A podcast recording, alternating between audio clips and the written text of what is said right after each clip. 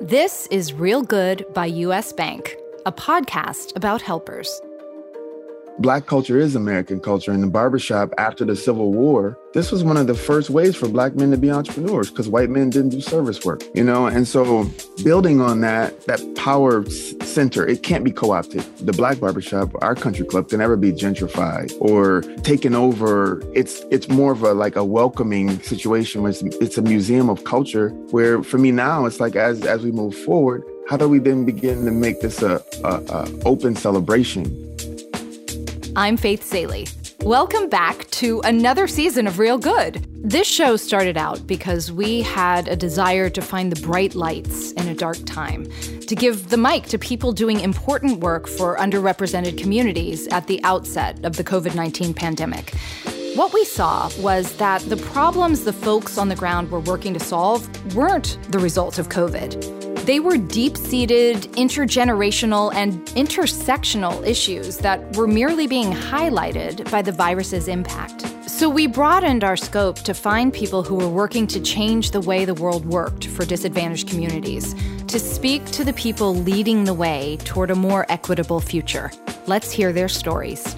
This week, our guest is multi hyphenate entrepreneur Houston White. He's a barber, coffee shop owner, clothing designer, charity golf tournament founder, and much more. To quote Houston, Black culture is American culture. Everything from the clothes we wear to the food we eat and the music we have in our headphones is informed by Black culture. But the communities creating that culture are often exploited. They aren't celebrated the way the things they make are. When outside capital is invested in these communities, it can be misguided or not enough to get the job done. That's why people like Houston White are trying to build up community from within. I want to invite both of you right now, our special guest today, Houston White. I want you both to tell me your favorite Jay Z lyric.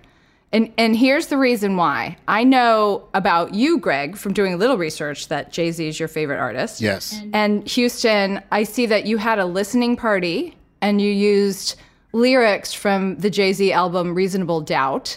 Mm, um, yeah. And so I want to I want to know from from both of you what what's your, what's your most quotable Jay Z lyric? What what resonates with you most?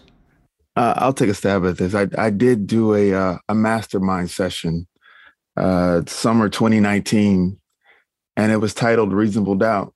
And you know, it was just a conversation that we had. I mean, Jay Z is is I think Greg and I agree on this.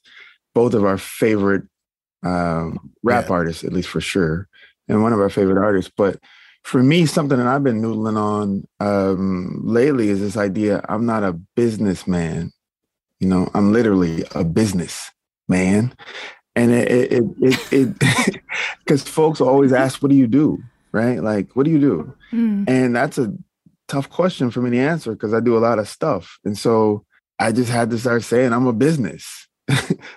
I am a business. I have so many different things. And just like Jay Z, a kid from urban America who's figured out his way, uh, kind of. I mean, I don't know if he ever really figured out, but um, at least I'm feeling good about where I'm headed. And this idea, I'm just vertically integrated. That's what I'm rocking with right now. What about you, Greg? This is like asking me to to say what's my favorite child, but um, I I I probably will surprise some people and say my favorite um, Jay Z lyric is actually from my favorite Jay Z album. And most people's favorite album from Jay Z is Reasonable Doubt. Mine happens to be the Black Album. And the first line of my favorite song on that album is from a public service announcement where he says, um, Allow me to reintroduce myself.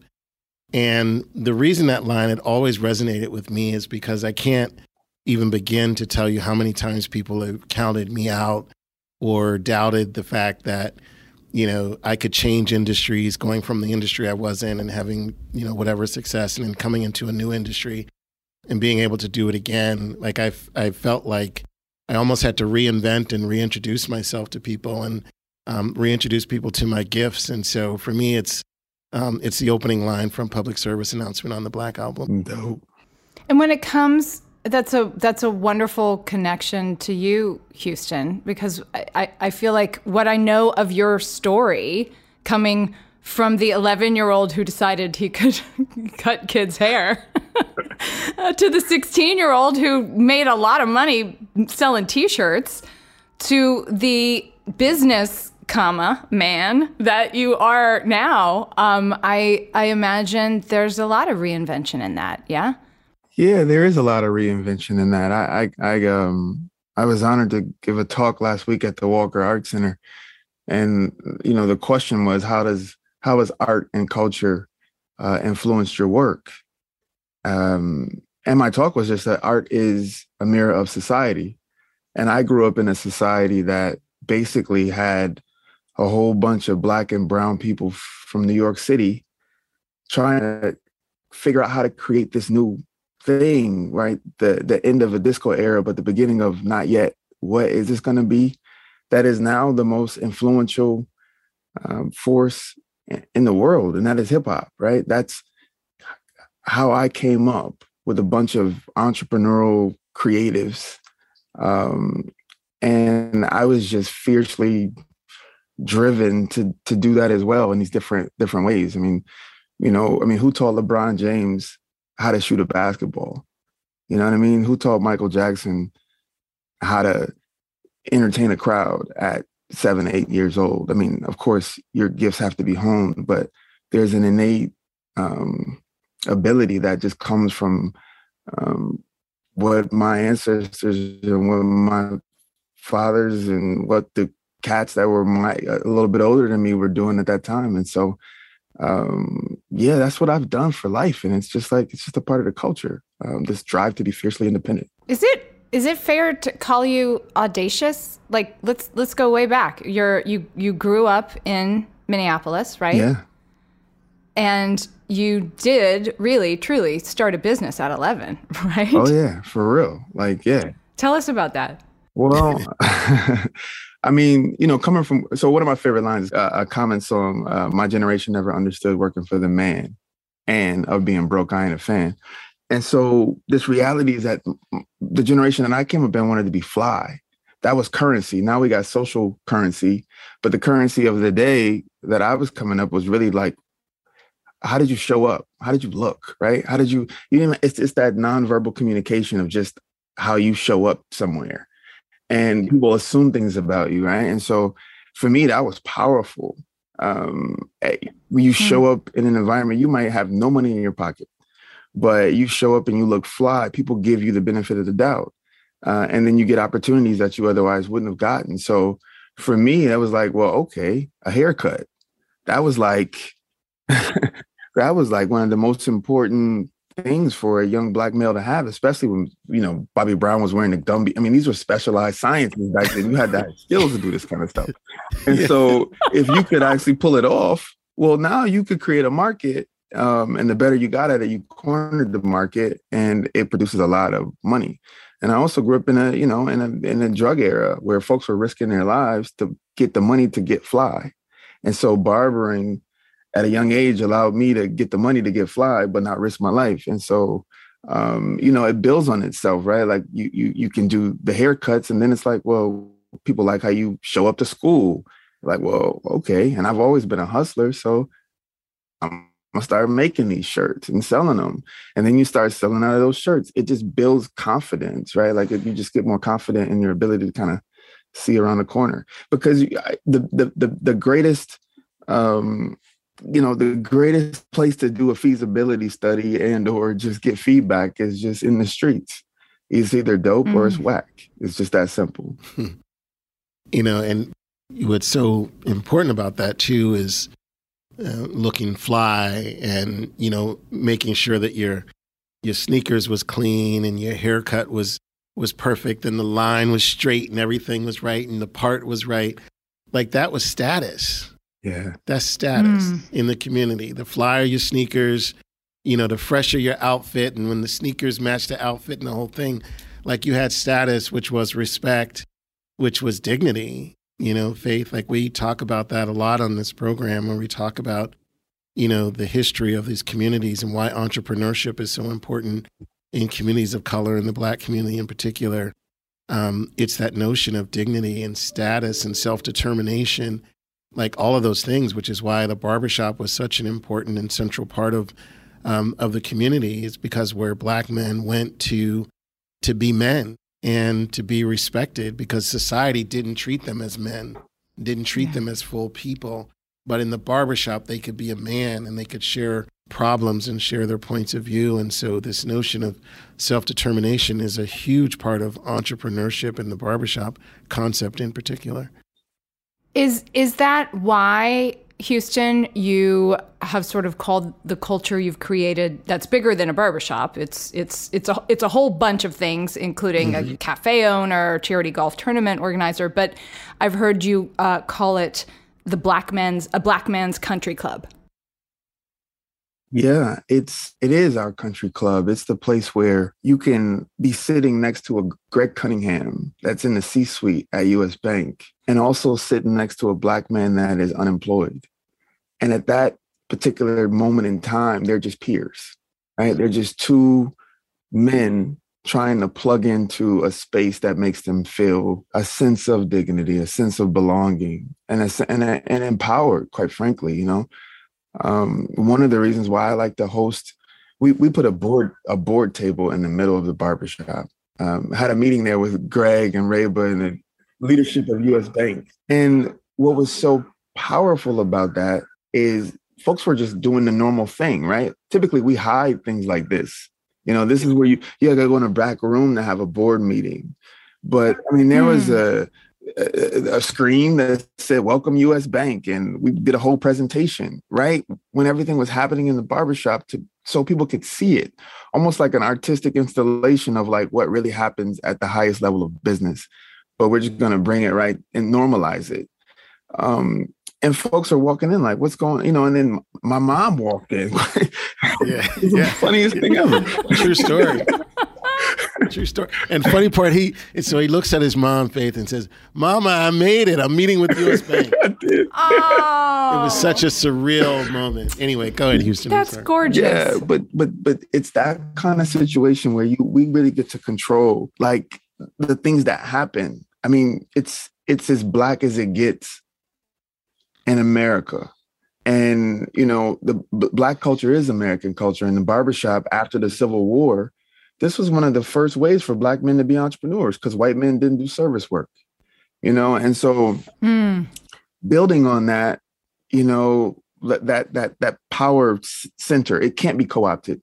The barbershop can never the black barbershop our country club can never be gentrified or you know taken over. It's it's more of a like a welcoming situation where it's, it's a museum of culture where for me now it's like as as we move forward how do we then begin to make this a, a, a open celebration, a learning?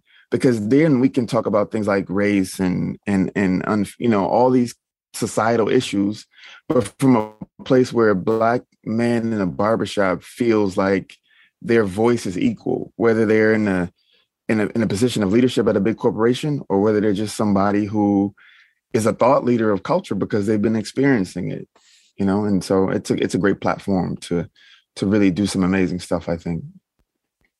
When when the murder of george floyd happened in your city did you have to shut down your barbershop? Yeah i did actually. Um, we were shut down anyway because of the pandemic. Um, we, yeah. we it was a tough moment you know because barbershops were being burned. The barbershop that i used to work at um, west broadway was one of the barbershops that got burned down one of my um, mentors in barbering, um, Jimmy Mills, his shop um, was completely destroyed during you know some of the um, incidents that happened on Lake Street. He has a shop on Lake Street, and um, folks were scared because the barbershop, particularly with the issues of folks coming from various parts of the city terrorizing black business, that's one of the things that they were targeting. So um, on yeah. a couple of nights, a couple of fellas and myself, we guarded this place, you know. Um, and one one of the cool things was the second night I decided like after after the second night, um, I don't want to risk someone's life trying to guard a barbershop, you know. And I made the decision mm-hmm. to take everybody off. And it was actually my um, white brothers and sisters that stepped up and guarded my shop for about a week because they weren't getting the same kind of um, blowback, pushback, and you know, threats, if you will. And so it was really this moment of humanity where um, those folks stepped up and guarded um, this black barbershop because they thought it was that important to community. It was just a, a great thing to see. I, I know that you, uh, Greg and Houston, know each other. You, you go to Timberwolves games together at the very least. Um, um, Houston, do you know that that Greg's family history with that, and yeah. that his father's own shop was under threat when Greg was a kid? Yeah, no doubt, no doubt. It felt I didn't live through those times, but I can only imagine what what it felt like. But there was a similar, I, I would assume, um, just uncertainty, uh, uneasiness. I felt like I was living in a movie. Yeah. And so I can only imagine like those movies that I saw from those times. It felt like that's what it what it felt like. I, I, know you're. I know you're waiting for me to jump in there, Faith. But I, I, you don't have to. I, I wanted to give you space if you wanted to. Yeah, I probably do need the space on that one.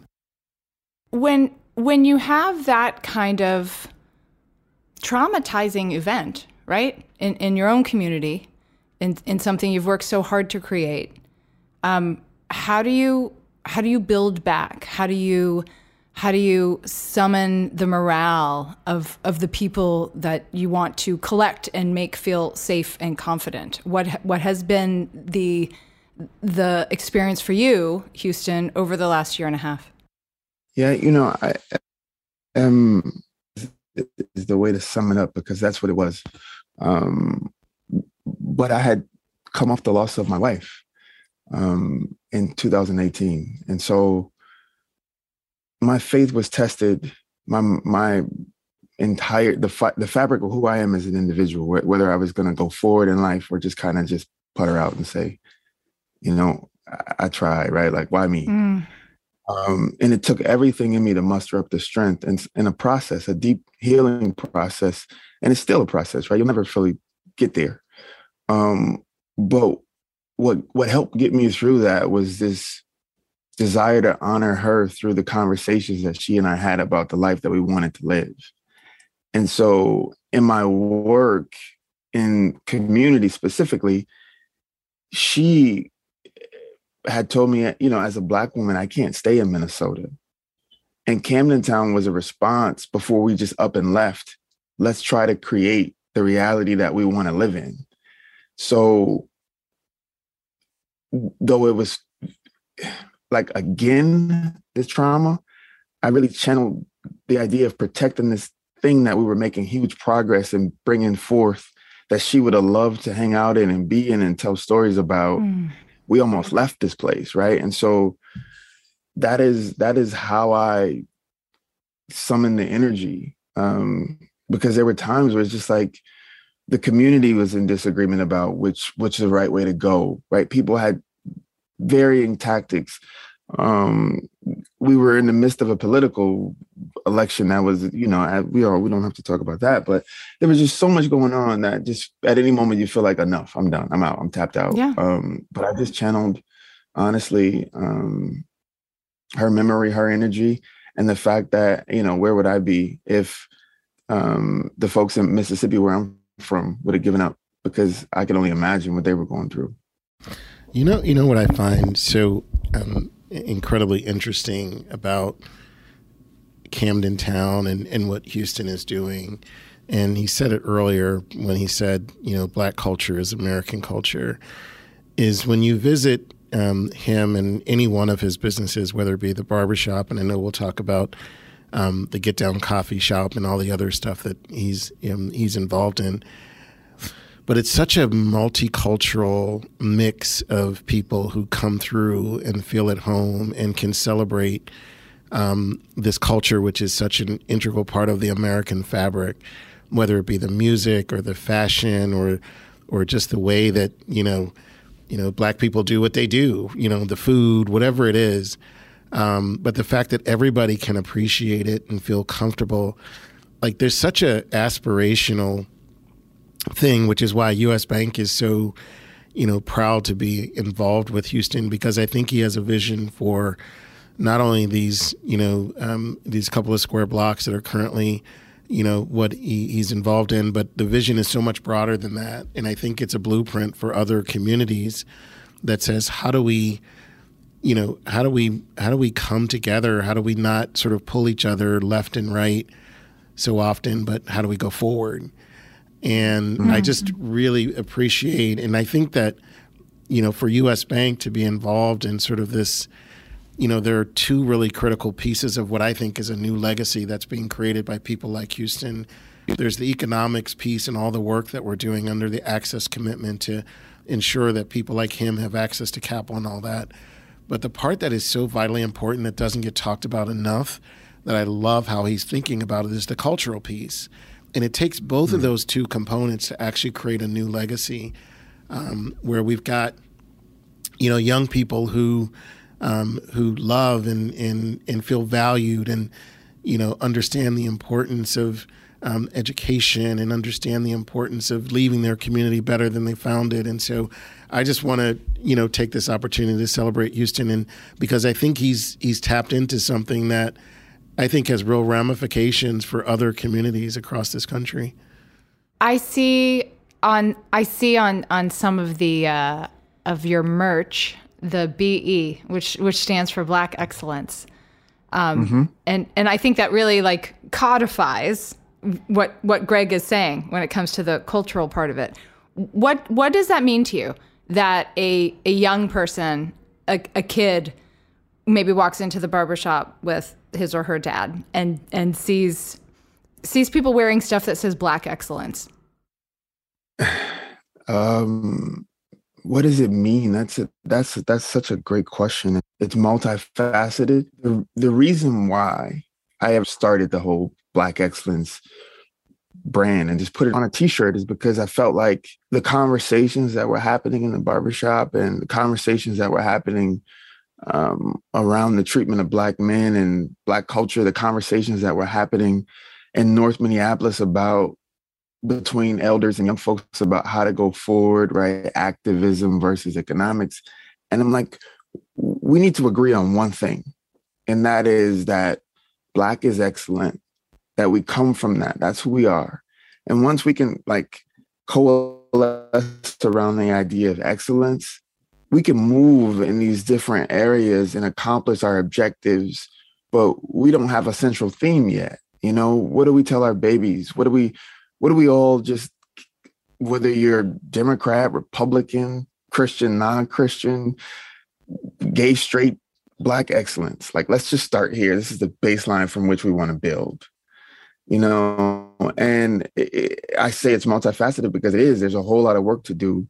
But for me, I'm just like I just wanted to level set myself and the whole community to say here's here's here's the the the the perch from which we're going to launch Black futurism. We're going to agree that we're excellent and we're going to be excellent. We're going to project excellence and we're going to expect excellence. And then from there, we'll decide what we all should be doing to accomplish those goals. And and here's where you know I think it's important, Faith, to talk about how business can, how large businesses and corporations can help, um, because in order to make that vision possible. Like businesses have to understand that we have a role in creating these communities, and it's not just through uh, philanthropy. And we actually brought our CEO Andy Cecere to Camden Town and to Houston's um, the, to the barbershop and the whole um, facility that he's building over oh, there. Oh gosh, is, I hope your mom walked through at that point as well. she did. I don't think she was there that day. Not sure okay. that day. It was some heavy construction equipment and lots of tarp, and like like we had to really get Andy to like see the vision, you know, like yeah. But what was so cool about it, and we've talked about all along, is this is not about U.S. Bank investing in a business, or in some respects, even even in investing in an idea. It's actually an investment in people. Like we as as businesses and corporations have to make people based investments. And you know, when we see an entrepreneur and a businessman like Houston who's got such a vision and who has such a clear headed way of thinking about um, what I describe as this new legacy for um, community, like why wouldn't we? Um, why wouldn't we invest in him? Why wouldn't we? And and and many other, you know, Houston whites. Not to say Houston, there's many of you, but you know, people who are um, similarly inclined to think about a new legacy for these communities. I think that's where corporations can make a difference is to think about, you know, people who are leading organizations, people who are leading communities. Um, there are individuals in these communities who just need opportunity, who just need access to a U.S. bank. Um, and that Houston and I talk about that a lot. Like, how do we help, you know, the the ten year old, eleven year old Houston White right now who who doesn't even envision themselves ever having a conversation with somebody at a U.S. bank or a business of that size. Like, how do we make that more accessible? That's what the access commitment is all about. Like, all of this stuff shouldn't be out of reach for people. That if we can create equity around one thing, it should be around opportunity. And so I, you know, I, I, I just want to underscore that point for, you know, those who are listening that, you know, thinking about corporations, if we can invest in people and invest in leaders, um, I think that's a different way of thinking about how we've placed investments in these communities um, previously. How do you do that, Greg? Beyond beyond beyond donations and loans and identifying someone as charismatic as a Houston White, like what what should a corporation be doing? The, the, the first thing, Faith, is you actually have to look inside your organization and make sure that your own policies and practices aren't getting in your way. Because typically that's what gets in the way of you having the the the nimbleness and the elasticity that's required to do business oftentimes with um, some of these entrepreneurs. So you actually have to make the systems change. You know, everybody talks about systemic this and systemic racism and systemic change. Yeah, but the systemic change has to start in your organization. It actually has to start with you sort of understanding what are the barriers that are getting in my own way. And we struggled with some of that early on, and, and Houston will tell you. I mean, you know, early on, it was, you know, when we first started talking, there were all these things that were sort of getting in our way from thinking about how this partnership would come together. And and we just kept oh. pushing. We just kept pushing on it and saying no well we're well if that's the policy then let's let's rethink the policy and make sure that that's not a barrier. Okay if we need to have can you give me an example? Like what was a what was a challenge?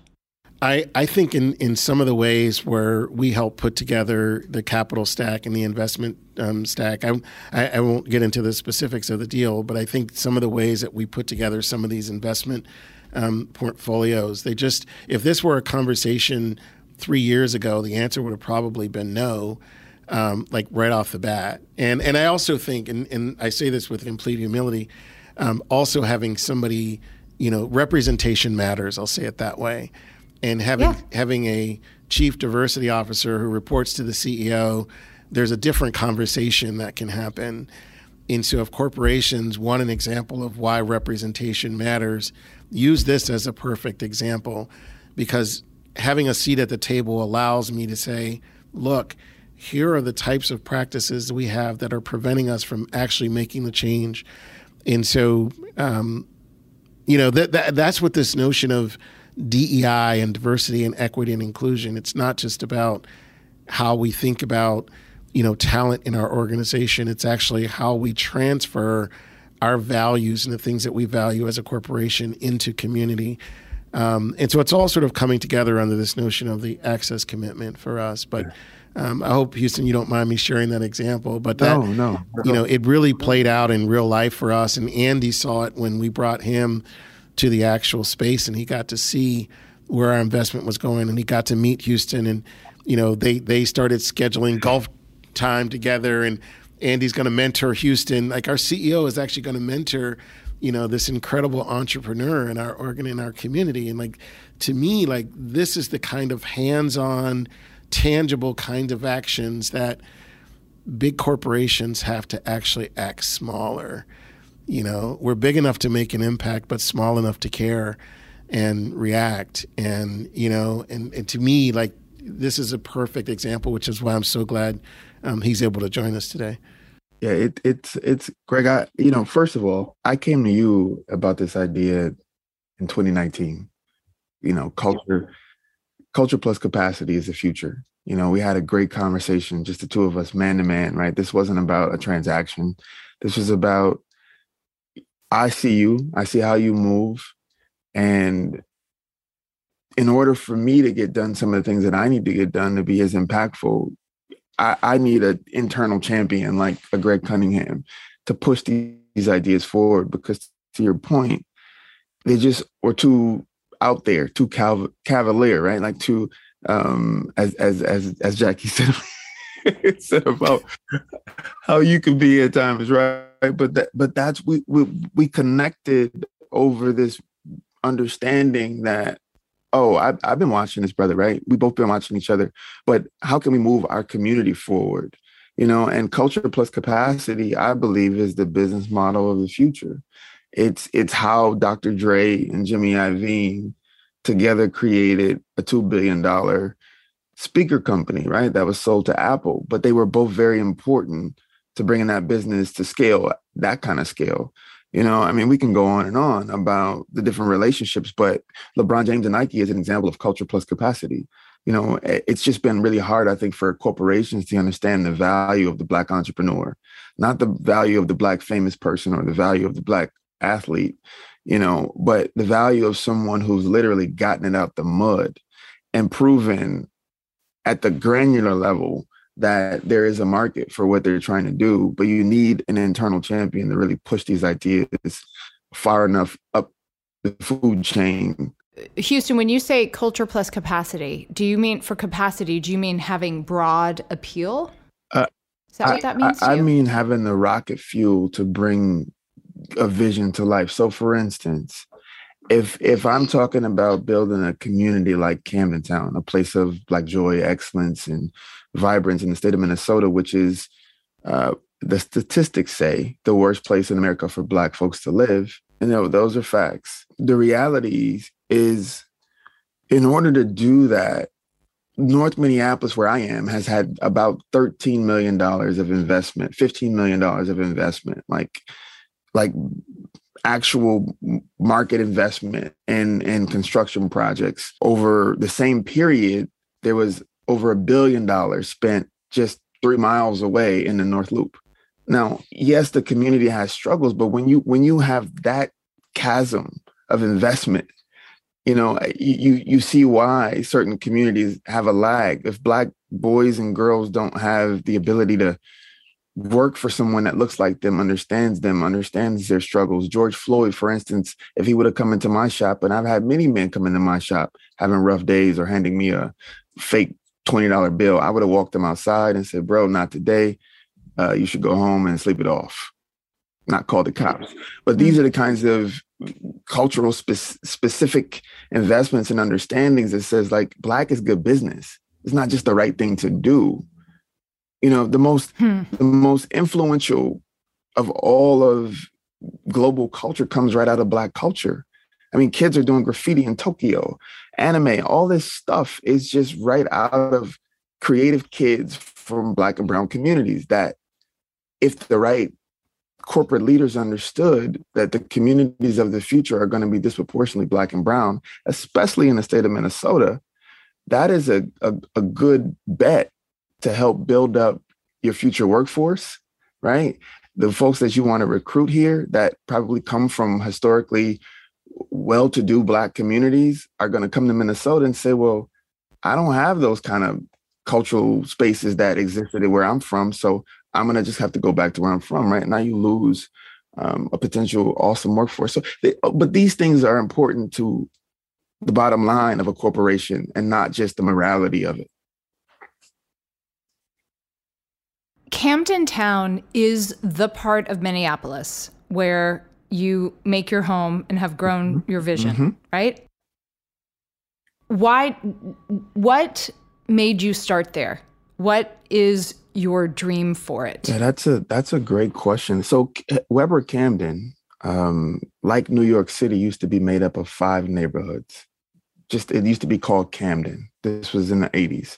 So Shingle Creek, Level Hand, Victory, Folwell neighborhood, all of these were all a part of one big old upper north side they that that it was called. North side is basically divided in two wards four and five. And so ward four is the near north, upper north side.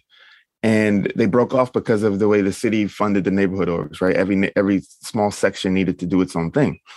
And so when i was a kid i used to ride up to the Upper North Side because it was beautiful. Um, the Grand Rounds, that is that scenic route that connects the whole city. Um, it starts right at my barbershop. And so mm. as a kid, I lived in a little bit of a rougher southern part of North Minneapolis. And I used to ride my bike up here just for a, a moment to breathe, to dream. The houses were beautiful. Like it was a master plan after the, the war where soldiers from the GI Bill could build their houses and establish their families. And so I've always just loved this part of North Minneapolis. And when I was about 20 years old, I bought my first house in in Camden, and there was a brick building that used to have a coffee shop that I loved. Couldn't afford it, but it's the it's the building that now I own.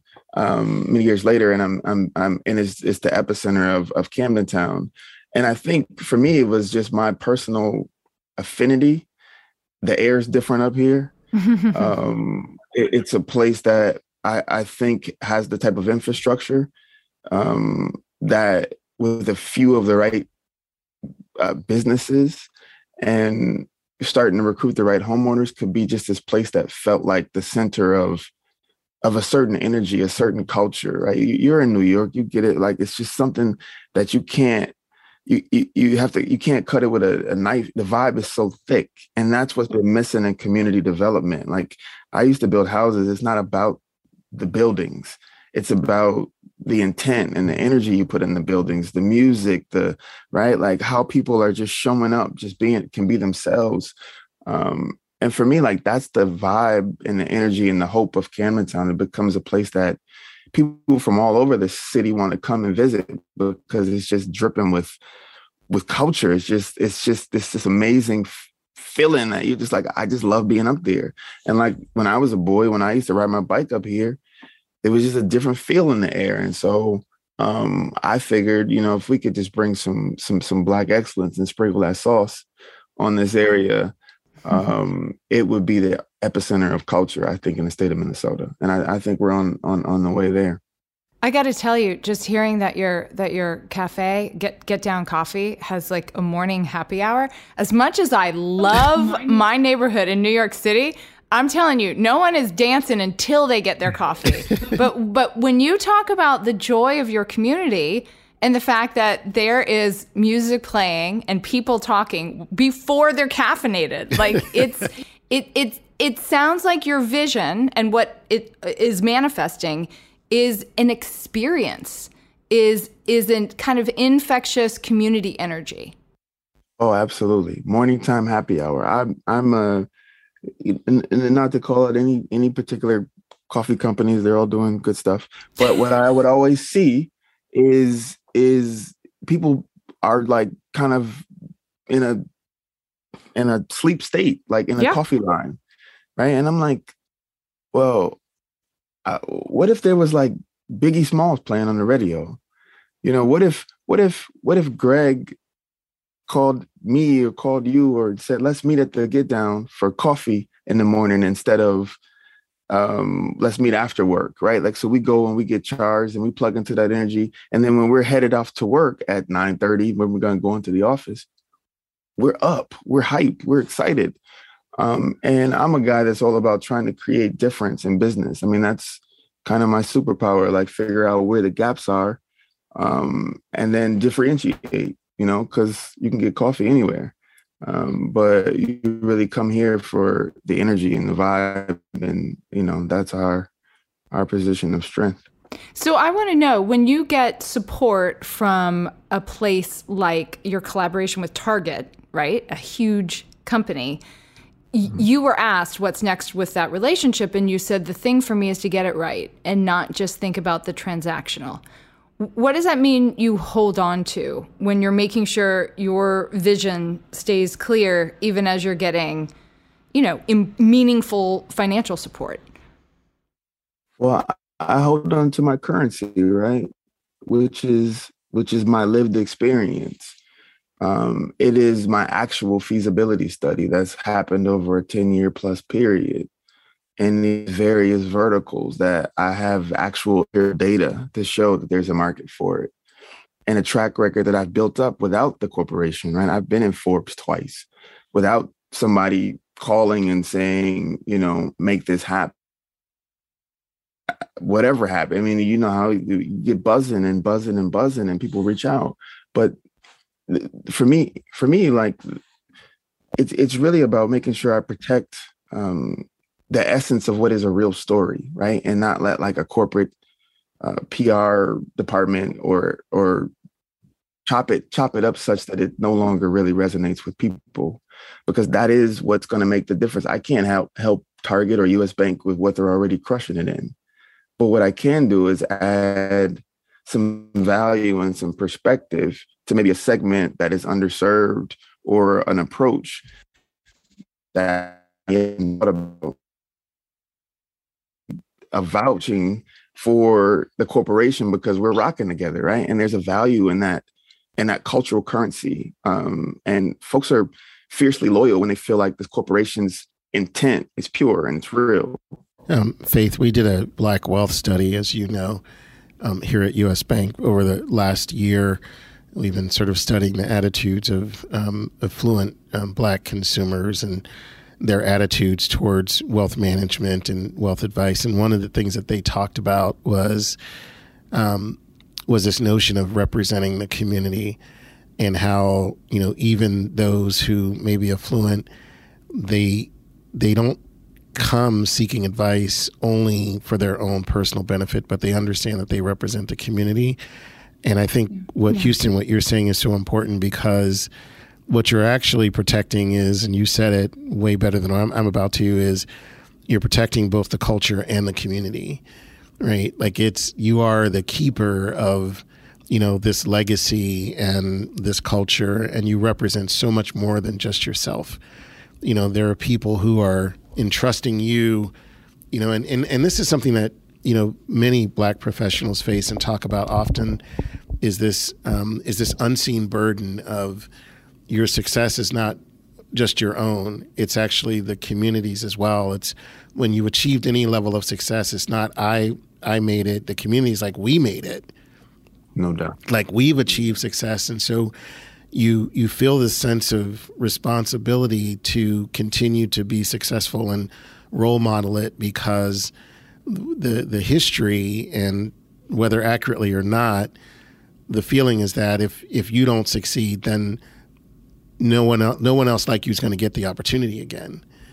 Like uh, a U.S. bank is not going to give the next Greg Cunningham the opportunity if he doesn't succeed um, where mm-hmm. Houston White's not going to get the opportunity with Target. If this doesn't work, there's not going to be another Houston White person that gets. I'm not saying that's true. I'm saying that that is the perception based on the history that we all know um, that the the stamina and the the real commitment to the culture hasn't always been consistent and been there um, from from the large corporations. And I think that's part of what has to be different this time is we actually have to have real intentionality. We have to have stamina around making sure that we invest for the long term. And then ultimately there's got to be some accountability around, you know, not only are we, you know, making these investments, but we're actually driving towards real outcomes in that the things that we're investing in actually are helping to helping to change communities. And and when you're changing communities and and when the good work of sort of f- having money flood an area in in in a good way occurs, we all know that there can also be gentrification and and almost too much outside influence, right? And the heart of investing in Minneapolis is growing what's there and helping it flourish how do you how do you keep what makes the community special while not compromising it? You know, I you know, it goes back to a little bit of what I said before is you actually have to start by listening to the community. You know, one of the things we stood up here, Faith, is is now being branded as an initiative that we're partnered with the African American Leadership Forum. Um, it's called United by Black, powered by all. and the powered by all part of it, I think, is the even more powerful part of this initiative. It used to be called the Alliance of Alliances, and I think we've talked about it on the show before. But it's a partnership between community organizations, government, business. But the key to it is it's black centered design. It the priorities and the things that the community want has to come from leaders in the community, which is why what I said earlier, this notion of investing in people is so important. Where we're so used to investing in organizations, you actually have to invest in people who understand the importance of black centered design and that the the the issues and the and the solves and the solutions actually have to come from people in the community and businesses has to stand behind them and support it, not out front. Business has to believe in these individuals who are doing the work mm. every day, boots on the ground, people like Houston White and others who are leading organizations that are doing the work that's creating jobs, that's creating black excellence. And business has to believe in it enough to stand behind these people and the organizations that they represent. I think that's what's different this time. So it's this notion of listening. Businesses have to learn from these um, these leaders who understand their communities before they take any action. Houston, have you had an experience where you've had to really kind of push or push back against a, a, a, big business that has the best intentions, but where you have to be like, no, no, I, I got to tell you, this is the way it needs to be done. Have you had that experience? Oh, of course. I mean, I, have gotten up from tables, negotiating tables, and, and walked out. Um, Did you um, flip the table first? nope. Nope. You're too, you're too cool for that. But I I have um, he bought the building. He bought the building after he left. to me, this idea of like cu- cultural currency, like understanding, like you got to hold the line. I'm I'm big on that. Like I know my worth. I know what I bring, um, and also, um, just to go back for a second, um, concept of how I how I address, you know, the elephant in the room around folks trying to co-opt or gentrify an area um, my my business muse is Prince, and and and I, am not a singer. I can't sing, so that's not what I'm saying. But here's a here's a here's a biracial kid from the state of Minnesota who was raised north side that everybody in Minnesota mm. claims him as their own, and no one thinks that they're co-opting.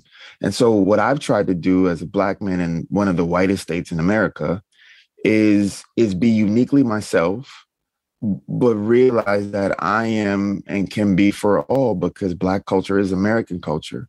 And what I stand firm on is Black leadership, you know, and the fact that these ideas that emanate from community, and that's why I always will leave with the barbershop because it's non negotiable, right? Even if someone outside the community tried, they would fail at it because you, without living it, without really being connected to it, in a in a true way, you would be seen as an evil gentrifier, and that would be bad for whomever's trying to come in. So as as as much as Camden Town is a place in Minnesota, it is an idea for all over America. And I think whether it's a barbershop that leads part of some of those developments or not, I would always kind of have a nod um, to what the barbershop represents because then people kind of got to respect and then it just is a celebration. You know, everybody's welcome. In in spring of 2020, more than 40% of black-owned small businesses closed. And we've had a chance to talk to some people who are really attuned to this moment in time in black entrepreneurship. What what was that time like for you? And why do you think this severe drop affected the black community at you know such higher rates than others? Yeah, I mean, you know, there's three forms of capital. Um, you know, social capital, knowledge capital, and literal capital.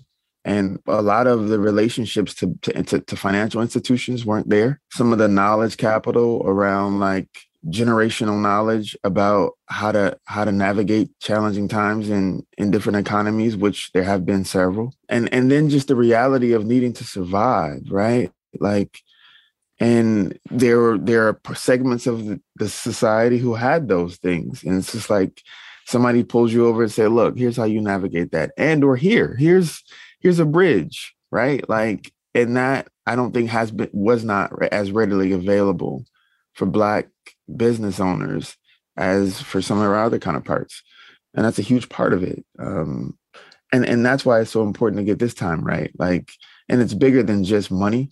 There is a lot of social capital, peace, and knowledge capital that has to um, wrap around this discussion as well. Because you know, I could give my you know nephew five dollars and he's just going to go spend it all today.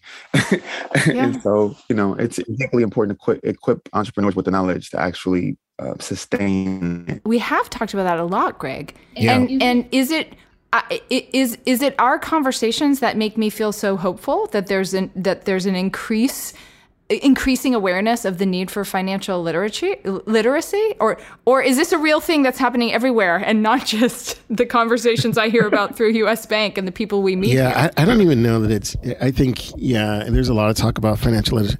I think what we need is historical literacy faith. Like I, you know, honestly, yeah. I think, you know, and just to steal a line from um, the the color of money which is a powerful read. If if um, the listeners haven't read it i recommend highly recommend that book. And um, one of my favorite um, lines from that book is you know what we need is truth and reconciliation. And truth and reconciliation are sequential.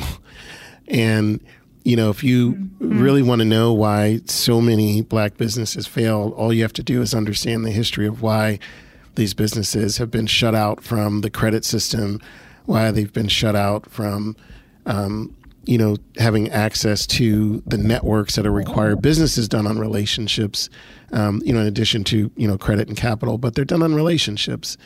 And you know, so often these businesses are shut out from the systems and the formal and informal networks that allow them to grow their businesses. They're not on the they're not a part of the country clubs unless they're unless we create them like Houston has done you know they're not a part of the dinner parties and the happy hours. They're not, never been invited into those spaces and places where you know people have been able to grow and prosper and, and sustain their business. And so we have to change all of those things and we have to understand the history of where we've come from. And you know there is a really powerful um, piece of work that's done in the financial services industry called special purpose credit programs where you know many banks have sort of loosened their credit policies and you know, created more flexible terms um, to grant um, businesses greater opportunities and access to credit. And it's something that I think is a really important part of any go forward um, plans for the financial industry as a whole. There's lots of talk amongst regulators and others to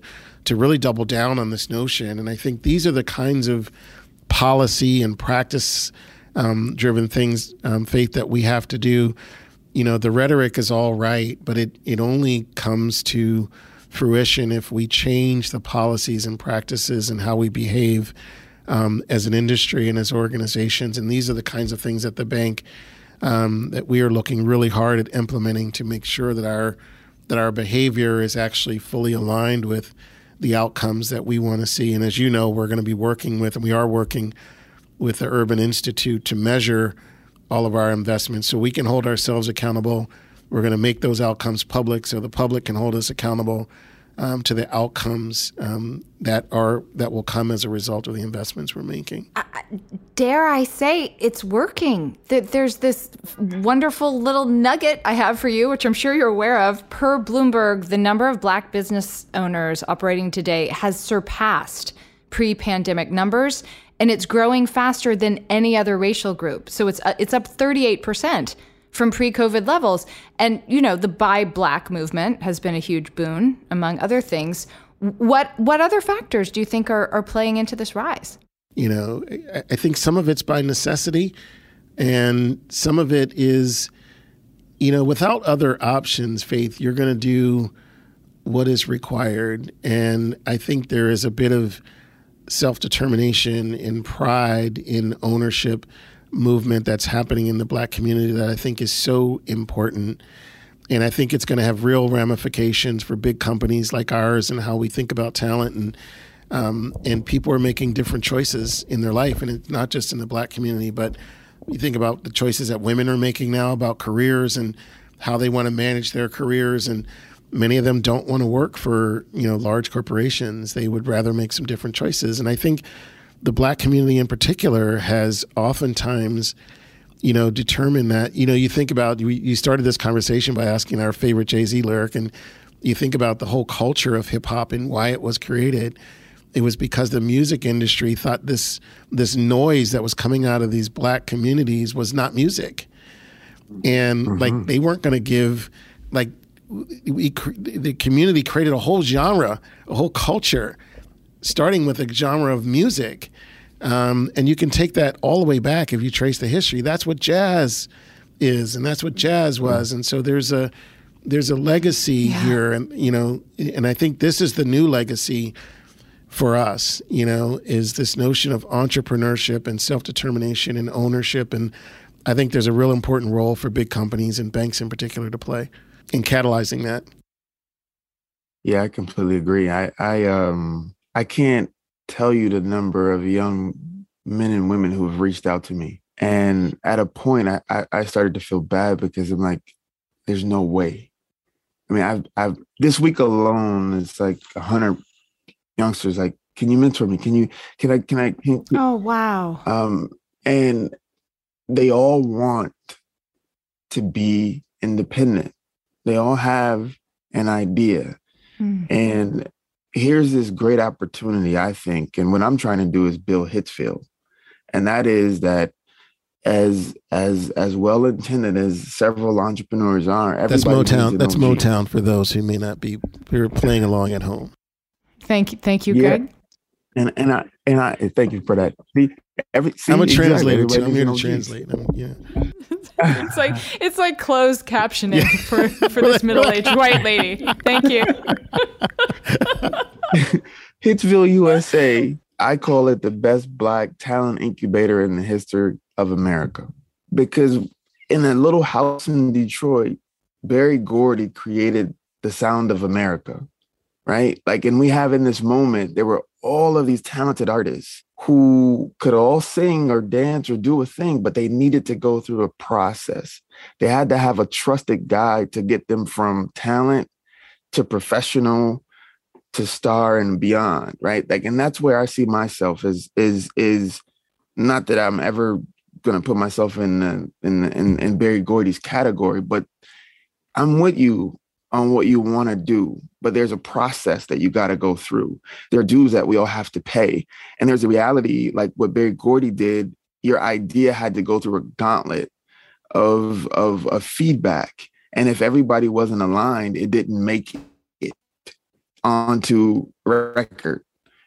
And so as as as much as we have this feverish energy, it's also important for us to corral it and bring it to mass market so we can at the next Houston White and beyond doesn't get turned down because we don't have um, huge instances of failure of these new businesses that are coming to fruition.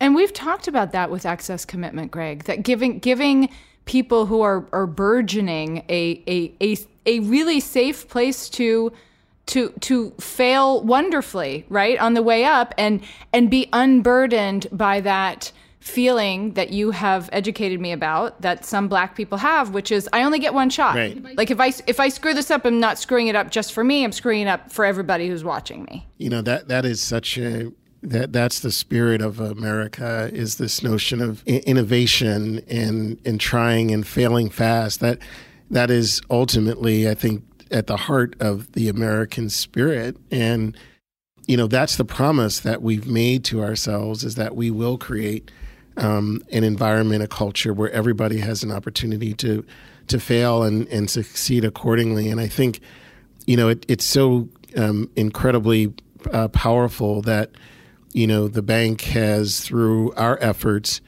been able to catalyze, you know, so many small business owners who are, you know, creating jobs. And we have an initiative that, um, you know, we're launching for entrepreneurships, and it's going to, it's, it's right now, it's called One More Job.